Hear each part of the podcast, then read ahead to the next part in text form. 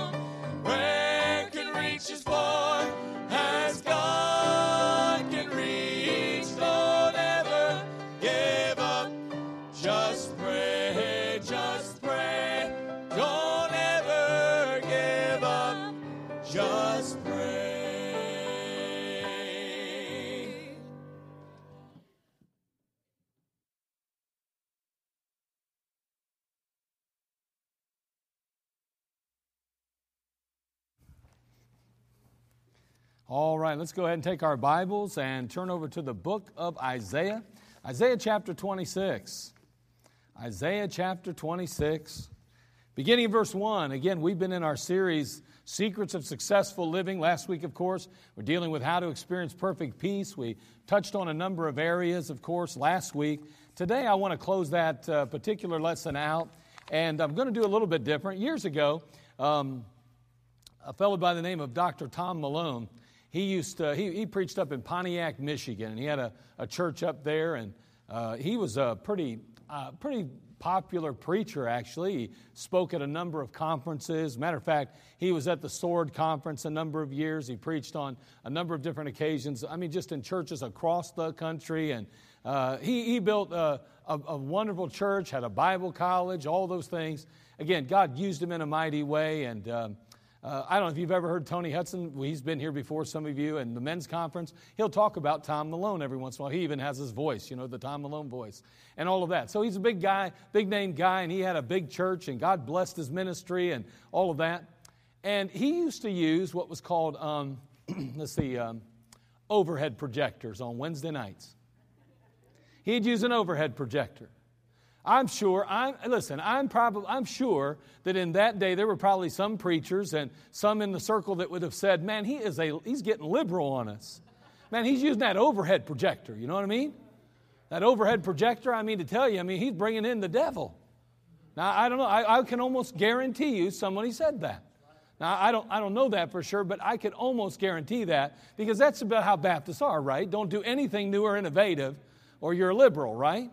Okay, so anyway, and I'm not, I'm, listen, I'm, I'm, not talking about going off the deep end. Let's go ahead to, you know, and have a beer and learn to, about Jesus at the local bar. I'm not talking about that stuff. I'm not talking about, you know, wearing dresses up to here, singing on stage. I'm not talking about singing, you know, Christian uh, contemporary music. And I'm not talking about deviating from the King James Bible. I'm, I'm talking about using an overhead projector. Well, I'm not using an overhead projector tonight. I couldn't find ours. I, I, used to use the overhead projector. I couldn't find it. I mean, it's nowhere to be found in the building anymore. And uh, so I thought I'd use something that we call PowerPoint. Same thing, right? I just wanted to say that so that nobody thinks I'm a liberal in here. All right, so we're going to just do that just as a means by which to maybe get a little visual here and there along the way. It, it's really nothing big, but I just thought we'd spice it up a little bit with some overhead, with an overhead uh, projector, if you will. And uh, he used to have all those overlays. How many of you ever used the overhead and you could just, you know, you'd put the overlay and the next overlay and the next one? We're not even going to do overlays tonight. We're going to keep it real simple, just a single one for each point, and we'll go from there. So, anyway, let's go ahead and read our. Okay, good. All right, very good. See, it just popped up there. The only problem is it has a mind of its own these days. And uh, I've got the clicker now, right? Thank you, Brother Buddy. I appreciate that. We're all up there. We're going to talk tonight, really, when it's all said and done, the great condition that we may have perfect peace. What is that great condition? And we've already discussed it a little bit. We're going to close this out. And so before we do, let's go ahead and read in Isaiah chapter 26, beginning in verse 1. Isaiah chapter 26, beginning in verse 1. The Bible says, And it came to pass in the 11th year, in the, oh, I'm in Ezekiel. That's not good, is it? Wow. How many of you were here the other night when Brother Rigo was looking for Nahum?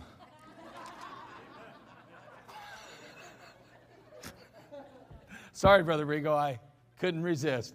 I mean, better you look bad than me, right? That's pretty bad, wasn't it? All right. Somebody's over there taking me serious. They think I'm really trying to do that now. Okay, but anyway, Isaiah chapter 26, beginning in verse 1. Uh, I don't know, but I, that Nahum's a really small book. You ever notice there's one page to it, really? I mean, that's it. It's, it's, it, that's a tricky one. That Nahum's tricky. He, he hides out pretty good in the Bible. Isaiah chapter 26, beginning in verse 1. In that day shall this song be sung in the land of Judah. We have a strong city. Salvation will God appoint for walls and bulwarks. Open ye the gates, that the righteous nation which keepeth the truth may enter in. Thou wilt keep him in perfect peace whose mind is stayed on thee, because he trusteth in thee. Now, again, we've uh, you know spoken about this quite a bit, and this is one of the darkest periods of Israel's history. And as a result of that, we're going to see that if God can give a promise like this in the midst of such great darkness, He certainly can give us and extend to us the same exact promise of peace, perfect peace, in the midst of darkness.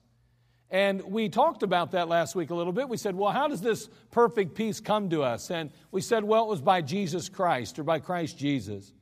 And then we said, by the Holy Ghost. And then we even went on to say, by His Word. And then by our obedience. It's interesting, isn't it? I mean, it's like the little course, uh, the song that the group just sang a moment ago just pray, just pray, just pray. Can I tell you something? You can pray all day that your kids are raised in a Christian home, but if you don't stop watching the filth on the television, you don't stop uh, looking and doing things you shouldn't be doing in the home, you don't stop talking the way you shouldn't talk, I don't care how much you pray, you ain't going to raise a Christian kid. You got to do something too. But just praise really not the whole truth. And in this case, we found that if you really want perfect peace, it's not enough to know Jesus Christ or to have Him living in your life. It's not enough to have the Holy Spirit, I mean, really just uh, uh, driving that peace, conveying that peace to our hearts and our minds. It's not enough that we have the Word of God available to us and extended to us. Our obedience is necessary too. And then finally, by plenty of praise and prayer plenty of praise and prayer. And we kind of closed down last week talking about Philippians chapter 6, uh, chapter 4, verses 6 and 7, and how the need for being thankful, for being grateful, for, for being, uh, to, to say thank you, Lord, even in the midst of difficult times. And we said that until we can say thank, thank you, Lord, in a sense, we're not going to find the perfect peace that we're really seeking. And so, anyway, we kind of come now to this last portion of this, this particular emphasis. And question is, eh, or the, the point is, the great condition that we may have perfect peace. You say, what is that one thing that must happen? Well, eh, we've read it over and over again in these last couple of weeks, but we're going to focus more on it than ever today. It, notice again, he says in verse 3, and, and again, it's so, so imperative and important that we understand, that we grab, grab hold of this. Thou wilt keep him in perfect peace, whose mind is stayed on thee. And again, I don't know that we can, you know, I think we do a disservice sometimes in one respect in the ministry. you know, there's 52 weeks a year, you know, and so 52 Sunday mornings, and 52 Sunday mornings I'll preach something different, and 52 Sunday nights I'll preach something different, and 52 Wednesday nights I'll preach something different. And so then you add those three up, and it comes to 156 different messages over the course of a year on those three nights, and it'll be something different, something different, something different. And sometimes I think it goes, just like this. I'm not so sure that we couldn't take a passage like this and preach it for 10 solid services to finally get it through our thick skulls. I'm not convinced that we're getting it. I'm, I'm just not, okay? I know that there's times I don't get it. We talk about this, we talk about that, and we mention this, we mention that, and we all have a familiarity with all the basic fundamentals of the faith. And sometimes when the pastor preaches, we say to ourselves, Yeah, I, I know about that one. I've heard that one. Oh, I've studied that passage in a sense, or at least I've read it. But yet there's still a disconnect between the obedience and the understanding. I, I'm, repetition is the key to learning, right? Maybe it would do us better if we heard the same message 10 times in a row. I know it helps when some evangelist or some, some other voice steps into the pulpit and says the exact same thing that the pastor does. I know that helps, that's for sure.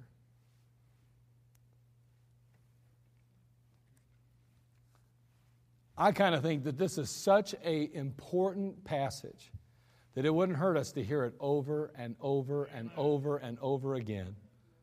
Now, again, I'm not going to do that. Probably about the end of the sixth service, sixth Wednesday night in a row, hearing the same one, half of you wouldn't be here. You'd go, I've heard that six times. It's funny that D.L. Moody, he, um, I'm kind of straying, I'm not even on the message, I know this, but uh, D.L. Moody, uh, years ago, he had met a preacher over in, uh, I believe it was in Europe. And uh, he said, if you ever get to the, the States, he says, make sure you look me up, I'll let you preach. We showed up at D.L. Moody's church, and it just happened to be on a time when D.L. Moody wasn't there. Well, D.L. Moody had already made the commitment. He had already told the fellow that he would let him preach, and so the young man got up and preached. Here's the thing he preached out of the same passage every single night. Same passage. It's amazing the results that they saw, though. When he came back, he heard that the young man had been preaching for like almost three different nights, I believe that was, in a row, same exact passage, and he ended up turning around and turning the, the young man loose and letting him preach even longer. Did such a fabulous job. Continued to expound on that one passage. Let me ask you a question. I'm just kind of curious. Does the Word of God bore you? Has anybody ever got bored with salvation yet? I mean, are you bored with the gospel? Has it come a point in your life where you get tired of hearing the gospel? What's wrong with us? I've heard about, we hear about the cross all the time.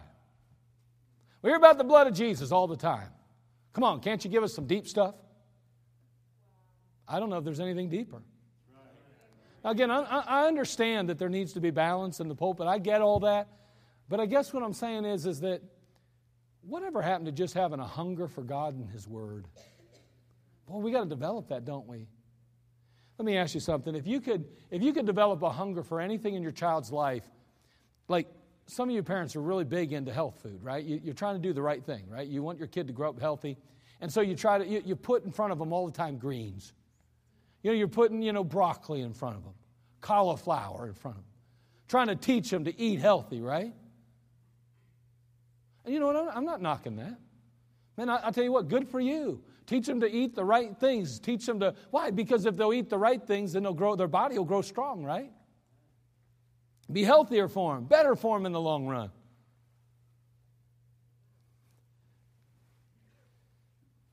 How much emphasis do we put on building a hunger for God in our children's lives? How, how much time have we spent trying to develop that hunger in their lives? How creative have we gotten in order to develop that hunger? We get real creative when they bring home homework. We try to talk them into doing their homework. We try to convince them it's important. We, and, and teachers work really hard to try to give them, uh, at least if it's a good teacher, means by which to learn that's kind of fun and a little bit unique or different. How much time do we as parents invest in order to develop a hunger for God and His Word in the lives of our kids? Would we be more excited about our child wanting and desiring broccoli at dinner than asking to read the Bible instead of watch TV? I'm just curious. Just some simple thoughts, just things that are on my heart as I pray, as I go through life. I'm just a little concerned about the status and the state of Christianity. Aren't you? You're here tonight. I think you are. I hope you are. The great condition, then. What is it? See, the answer to all of those issues, or the point that, that we're trying to bring out, is all Christ, right? It's all about Him. It's all about focusing our attention on Him. Well, guess what? The great condition that we have, that, that must be met in order to have this perfect peace, is the exact same condition that virtually every single thing in our Christian life revolves around. It's Him, the Lord Jesus. Who is it that God will give perfect peace to? Who is it that He'll keep in perfect peace? The Bible says it's the one whose mind is stayed on thee or him. I mean, this is the place of perfect peace. It's the source, if we will, if you will. When we keep our mind stayed, settled upon, established upon the Lord Himself, then we are kept in perfect peace. To be kept in perfect peace, then, is a matter of our mind. That's what the Bible says. It's a matter of our mind. You know, we like to talk a lot about the heart, and there's nothing wrong with that. That's awesome. I think we're going to find one day that the mind and heart are very closely related, if not exactly the same in many ways. Now, there are some unique differences. I don't want to get into body, soul, spirit, and all of that stuff. But I, I do want you to understand that, that in this particular case, he emphasizes a word that I think often is miss, missed in our lives mind. Mind. I think it's important that we recognize this. Now, I want to show you just a couple of things. Before we do, as we look at this, let's, let's just talk about the mind for just a minute in Scripture, and then we're going to make a very brief application from the passage. So let's have a word of prayer. Father, we come to you. We ask for your leadership and love. We need you tonight. Bless us. Thank you for these that are gathered. What a blessing it is to see a group gathered to worship you, to, to hear from you, and Lord, to ultimately apply your truths and have a heart to change the world for you. We need you, Lord. We love you. In Christ's name, amen. Okay, so first of all, we think about the mind. The great condition that we may have perfect peace. Well, we're to love the Lord our God with what? All our what? Our mind. Now, somebody said, hey, listen, somebody said heart. And you know what? In the passage, it says heart too. I, get that. I do. But we, we sometimes forget that part mind. Jesus saith unto him, Thou shalt love the Lord thy God with all thy heart, with all thy soul, and with all thy mind. Well, that's important to understand. Again, sometimes we devalue the mind, if you will. I mean, the Christian life is all about the heart. God's not concerned about the outside, He's only concerned about the heart. We got people saying things like that. And so we've, we've relegated the mind. It almost separated the mind from our bodies in a way. We look at our heart, we consider our body and actions, but what about the mind? Not only do we see here that in passage the Bible teaches us we're to love the Lord our God with all our mind, but it also goes on to tell us we are transformed by the renewing of our mind. We know that passage over in Romans 12. And again, last year it was our theme, and we see over here, and be not conformed to this world, but be transformed by the renewing of your mind. Your mind. How important is the mind in the Christian life? How valuable is a mind that is fixated and focused on the Lord Jesus Christ? The mind. That mind's under renewal. See that brain there? That's a brain. Yeah. That's Brother Mike with a hard hat. It's out in our parking lot on Sunday mornings. we are transformed by the renewing of our mind. Then, number three, notice this. The Bible teaches us that we can have the mind of Christ. The mind of Christ. That's interesting. Again, that he focuses our attention on the mind, not the heart of Christ, the mind of Christ. That's important. And notice the passage says, For who hath known the mind of the Lord that he may instruct him? But we have the mind of Christ. I guess what he's saying this, you say, Well, my, I don't think like God. It's not because you can't think like God, it's because you don't. Because he lives in you. See, this, let this mind be in you, which was also in Christ Jesus. Let it be in you. That word let, that L E T, is a major word in the Christian life. Let. When I think about letting someone into my life, let someone speak to me, let someone go out with me, I'm permitting them, I'm giving them permission. Let this mind be in you. Allow this mind, permit this mind to be in you, the mind of Christ. When we think about a mind, we're thinking about thought, right? So, what did Jesus think about? What did he focus his mind on?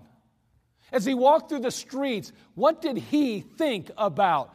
When he looked at people, when he saw buildings, when he saw the world that he created, what did he think about? When he saw those people that were lepers, what did he think? When he saw those that were in, in bondage to demonic uh, uh, elements, what did he think? What did he think when he heard his disciples arguing amongst each other and being, uh, you know, and, and bickering among one another who would be greatest? What did he think? We like to think about feelings today. We talk about feelings all the time. How do you feel? I'm so concerned about how you feel. I'm worried about what she thinks, I mean, what she feels, what he feels. Well, what about what people think? Well, I'll tell you what, if you start thinking right, you'll start feeling right. Because, see, God places a premium on the mind. You get the mind of Christ. Let me tell you something. You see that confidence level there skyrocketing to high? You're going to have a high confidence level in your ability to overcome sin. You have a high confidence level in your ability to walk and to live the Christian life. You have a high confidence level in your marriage and in your home and your family because you have His mind. You're thinking like Him. You're focusing like Him. You're doing what He does because when you think, it'll affect your actions. Not only that, but notice else, elsewhere uh, concerning the mind again. We are not to set our mind on earthly things, but what? On things above. Whose end is destruction? Whose God is their belly? And whose glory is in their shame? Who mind earthly things? Man, I'll tell you what, you want to mess up, you want to take the wrong steps, you want to make the, a bad decision, you want to go the wrong direction, then listen, don't don't allow, don't think about the right things. I mean, don't allow yourself to focus on eternity. Focus on the present. Focus on the now. Think about only today. Think about only tomorrow, right here, right now, where you're at. And if you'll do that, the devil will win a great victory in your life, in your family, your marriage, and your home. When we talked about that little course we sang today. Lord, lead me to some soul today. You want to know something? That is not the prayer of someone that thinks immediately. That's someone that thinks about eternity. If the devil can get our minds focused on the now, the here and now, he wins. He wins. Uh, you just don't understand my finances. I got to focus all my time, all my energy, all my effort on my finances. You don't know my situation right now in my marriage. I've got to focus all my energy, all my time, all my effort into my marriage. You don't understand. My children are crazy. I've got to deal with them constantly. I never have any time for myself. It's always my kids, always my kids, always my kids. Okay. Then you don't have time to think eternally, and guess what? The devil's won. He, won, he has won the battle. If I could demonstrate, uh, he, he's like, you're like this right here. You're like this, this, this bottle of water. When you start thinking about only the temporal things, only these things on the earth today, guess what? Uh, the, he, the devil just takes you and goes, You're on a shelf now. You can't do anything there. Gotcha. As long as that's how you're thinking, as long as that's all that you can focus on, guess what? I got you. You're just going to sit idle then. You'll do absolutely nothing for God in eternity. And boy, let me tell you something. You want to talk about a secret to success in your children's lives? It's not this right here, I promise you that. That won't get it done. Take them to church three times a week, but if you're doing this, that'll speak more volumes than any pastor can, any youth director can, any Sunday school teacher. The devil's good about getting our minds onto the temporal instead of the eternal. Set your affection on things above, not on things on the earth. And you say, That's your heart. Yeah? Well, let me tell you something. I don't know about you, but what's in here I always think about. It's a mind thing. It's a mind thing. Finally, we are instructed to think or focus our minds on certain things. Finally, brethren, whatsoever things are true, whatsoever things are honest, whatsoever things are just, whatsoever things are pure, whatsoever things are lovely, whatsoever things are of good report, if there be any virtue, if there be any praise, think on these things. Think on these things. You know, there are some things, if, if we're supposed to think on those things, then can anybody, can anybody, could anybody share some things you shouldn't think about then? I guess what I'm saying is, let's make it real simple. If, if that, that, that is the, the litmus test to proper thinking in the Christian life, then anything that doesn't fall into those categories then is improper thinking.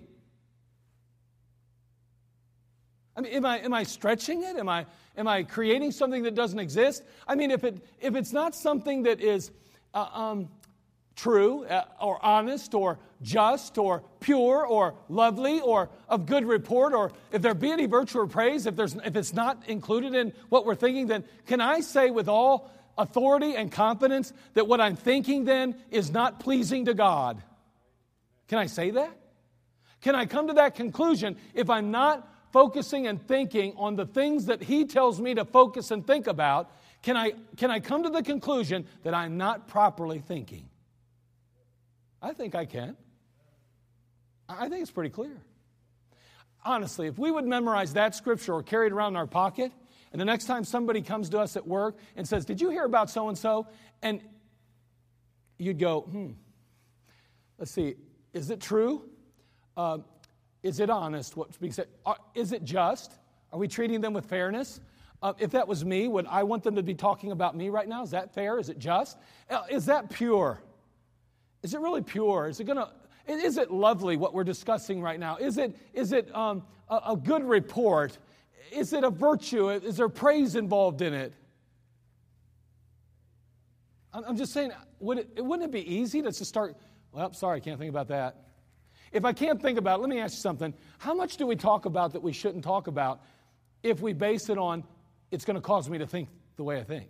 See, I don't know about you, but when I hear things or see things, it changes what I think about. Does it change? What, let me ask you something. When you walk through the mall and somebody walks up to you trying to sell you something, immediately your attention's diverted to them. And if you want nothing to do with them, it's forced you to think about what decision will I make? No, I don't want to talk to you about that. No, I'm not interested in your hair care product. And I can honestly say that. I mean, you have to think, you know what I mean? You, it focuses your attention because what you hear, somebody's talking to you, asking you a question, it forces you to think in that direction. Everything we see, everything we hear is going to affect what we, what we think about. So, what are you listening to? Does it ultimately cause you to think those things? Or does it change your thinking to something that doesn't please God. The mind. See how important the mind is in the Christian life. It's so paramount, it's so important. Finally, we come to the thought then. Again, the Christian life is not some mundane or robot, robot, robotic, robotic, robotic life of mindless activity. That is not the Christian life. You know, people have gotten the idea through the years because, you know, especially fundamental independent Baptists, you know, we, you guys live in the dark ages, right? I mean, look how you dress, look how you act. You don't go to movies, you don't do all the stuff that the world does. I mean, back in the day, they didn't even wear wire rimmed glasses because John Lennon wore them because they didn't want to adhere to the trends and the, the, the, things of the day. And someone says, well, now we're, very, we're much further advanced than they were back then because we believe in grace now. Now, they were probably pretty wise not to adopt the worldly uh, fads and traditions. We're embracing everything today. We do everything the world does, and you know, we just throw a, a, a G on the thing and say, "See, grace." That get that. There's my stamp of approval. Grace. Uh, well, I know I'm a little bit questionable what I'm listening to, but grace.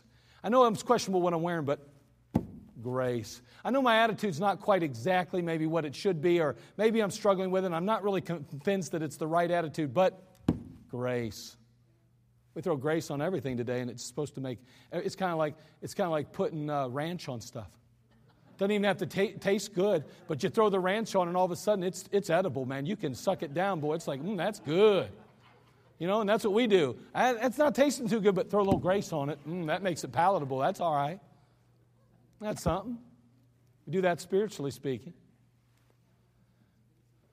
But the, the Christian life's all about thinking, and, and where, the, uh, you know, where we set our mind is essential in our walk before the Lord.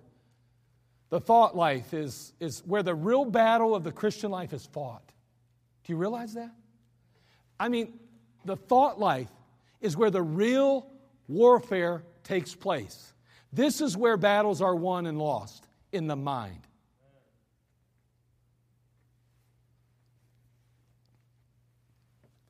And if you and I hope to experience this perfect peace periodically or especially consistently in our life, then our minds must be stayed on the Lord. If our mind is stayed on ourselves, if it's stayed on our problems, if it's stayed on problem people in our lives, or anything else, we are going to void ourselves of perfect peace. Satan loves to get our mind on anything except the Lord. Anything except Him. Here's the danger. In the class I teach, I teach singles. You know the danger is? Is that our singles get the idea that the, the person or the thing that's going to solve all their problems and really fulfill their life dreams and make them complete and whole is a wife or a husband. Nope. I'm not saying it's not a wonderful thing if you find, and I listen, this find the right one thing, joke. Eh, eh, eh, Wrong. Find the right one. It's about as stupid as falling in, falling in love. Can I tell you something? I'm not going to tell you because you wouldn't believe me anyway. Let me just say this. I could marry somebody that doesn't even. Do you realize, listen to this, do you realize that arranged marriages have a 6% failure rate, divorce rate? 6%. And we know what America's is already, right? In the United States, over 50, a little hair over 50 right now. It's actually a little under 50 if you take first time marriages. Second time marriages increase dramatically, and then third time marriages even more than that. Now, listen. Why is it that two people that don't even know each other or don't love each other can make a go of marriage in other countries and other cultures? But we in America supposedly fall into love. We found the perfect mate. And God led us to them, at least until they don't do what we want them to. I'll tell you why. Because we're too emotional. We're not handling things biblically and scripturally. We're doing it all with our heart. Let me tell you something. You better get your mind in order. You and I better get our minds in order, and we better align our minds with His mind. Better start thinking like He thinks. Let me tell you something. You know what won't fix your marriage? a getaway where the two of you drink a glass of wine together at dinner. Just thought I'd throw that in. I don't know if anybody does that, but I thought we better deal with it. Because you know what I'm finding? Churches today are endorsing drinking. I mean, I'm talking about Baptist churches that have Baptists on the doors. There are churches that are saying, well, we're not going to tell people not to drink wine. Jesus drank it. Are you kidding me? We wonder why abortions become so off the charts today. We've allowed standards like that and the Word of God to slip and to continually, everything's a gray area today. Unfortunately, now abortion is a gray area in many churches. Everything becomes a gray area if we don't think the way He thinks, if we take our mind and our eyes off of Him. Listen, I never want to hurt any one person. I always want to make everyone feel good. I like to be accepted and loved, and I want everyone to feel accepted and loved. So if it's just simply your feelings that I'm going to be concerned about, then I will change. I will be a chameleon. And when I'm with you, I want to please you. So I'll probably say what you want to hear. But if I'm going to maintain the mind of Christ and I want to please Him more than anyone else, then all of a sudden what you think, as much as important as it is how you feel, if, he, if what He thinks is more important to me and how He feels is more important, then I'm going to have to maintain His position with a loving heart. And I'm going to have to, uh, I'll, I'll say it as lovingly as I can, as kind as I can, but I'm not going to compromise in that. And I'm not going to turn what he says is black and white, so to speak. What he says is simply right or wrong. What he says is good or evil. I'm not turning it into gray. Amen. But we're doing that today, aren't we? The mind. Notice up in the passage here. In Isaiah chapter 26, 3 again, notice it says, Thou wilt keep him in perfect peace, whose mind is stayed on thee, because he trusteth in thee. In chapter 26, verse 3, we're going to note something very important. There's thou at the beginning, there's thee at the end. They both point to who? God. Do you know what the secret to perfect peace is? Getting between the thou and the thee. Putting him behind us and before us. So that whether whatever direction we look, behind or a forward, it's him we see. Because I'm going to tell you something. David could face Goliath with confidence, not because he thought, not because he said, Man, I took out a lion, I took out a bear, I am a bad dude. No, he told us why he had the confidence he had. Because he was fighting in the name of the Lord, and he said, The Lord will deliver you into my hands. The God of Israel will deliver you into my hand. See, he wasn't looking at a giant that day, he was looking at God. And you know what? When you put God at the back and the front, and you're traveling this road of life, you can only look forward or back. You say, I'm going to look to the left or right. Eh, I'm not talking about that. Just help me with the image for a minute, okay? You're either looking back or you're looking forward. And we know that the Bible tells us in Philippians we need to be careful with that looking back thing. But if you put God back there and He says, guess what? It's under the blood, friend. You look back and guess what? You still have peace about your past. Because all you see is Him in it. And you don't have to focus on it anymore because it's only Him, and you go, hey, I'm glad you're there. And then you look forward in your life, and guess what? You're not afraid anymore. We're not so anxious all the time. We're not worried about what tomorrow holds because He's there. That's the answer to perfect peace. So we have to get into the, you got to get in the middle.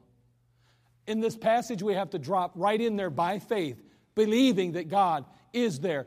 It the thou and the thee. Get right in between, and whether we look back or look forward, it doesn't matter, He's there. That's where perfect peace comes from. It's a mind that stayed on Him. I think about Him morning, noon, night. I think about Him when I wake up in the middle of the night. I'm always thinking about Him. I can't get Him off my mind. Perfect peace, then. the problem is that's not how we think. And if we don't think that way, we don't have to ask, why can't I find peace? We never have to ask that question in the Christian life. It's always the same answer. Because I'm allowing something to stand between me and Him. I can't see Him, I see the problem. That's the real reason why we struggle with peace. And we can go ahead and dress it up any way we want and say, You just don't understand what I'm going through. If you were doing what I was, you wouldn't have peace. And I might say, You, you might be right. If I was going through what you are, maybe I would see the problem bigger than him too. I don't know. I'm not going to say I wouldn't. I'm going to tell you, I've been through a few things, and I know for a fact that I have not let God be big enough in my life at times. And I have worried, and I have fretted, and I have been a mess in my heart, my life. I know what it is to lay awake at night and have a sick pit, and, a sick feeling in my stomach, and feel like throwing up, and have an ominous feeling that I might just die at that moment. I know a little bit about those feelings, whether they were warranted or not. I've had them. Why? Because at times in my life, just like you probably, I wasn't in between. I, I'd gotten my mind somewhere else instead of on Him. And when we get our minds on anyone or anything other than Him, we're going to forfeit perfect peace. That's just how it is. Doesn't matter whether you're a preacher, whether you're brand new to the Christian faith, whether you've been at it 10 years, 20 years, or 30 years, whether you're a Sunday school teacher or bus worker, if you get your mind anywhere else but Him, you're going to find that the worries are going to come and you're going to struggle with peace in your life. It's true for all of us. Don't ever have an excuse for no peace in your life. Don't let the fact that others would feel the way you feel keep you from focusing on the one that can take away that feeling. Let's focus on Him. Let's do our best with God's help. Let's use the grace for that to focus on Him each and every day of our lives and know what perfect peace is. I'm going a little over tonight only because I know the nursery workers really appreciate it. When, and I'm just going to close with this illustration. It's too good not to give it out. When Frances Havergal was vacationing in the south of Wales in 1876, she caught a severe cold. Unfortunately, along with that cold uh, was inflammation in the lungs. Hearing how ill she was and that she might die, she made the statement if I'm, re- if I'm really going, it's too good to be true. If I'm really going, meaning dying, it's too good to be true. Her friends were amazed at how peaceful she received that information. They couldn't believe it. But you know, she did survive that illness. And later that year, she wrote the hymn, Like a River Glorious. In that particular hymn, she pointed to the source of her perfect peace.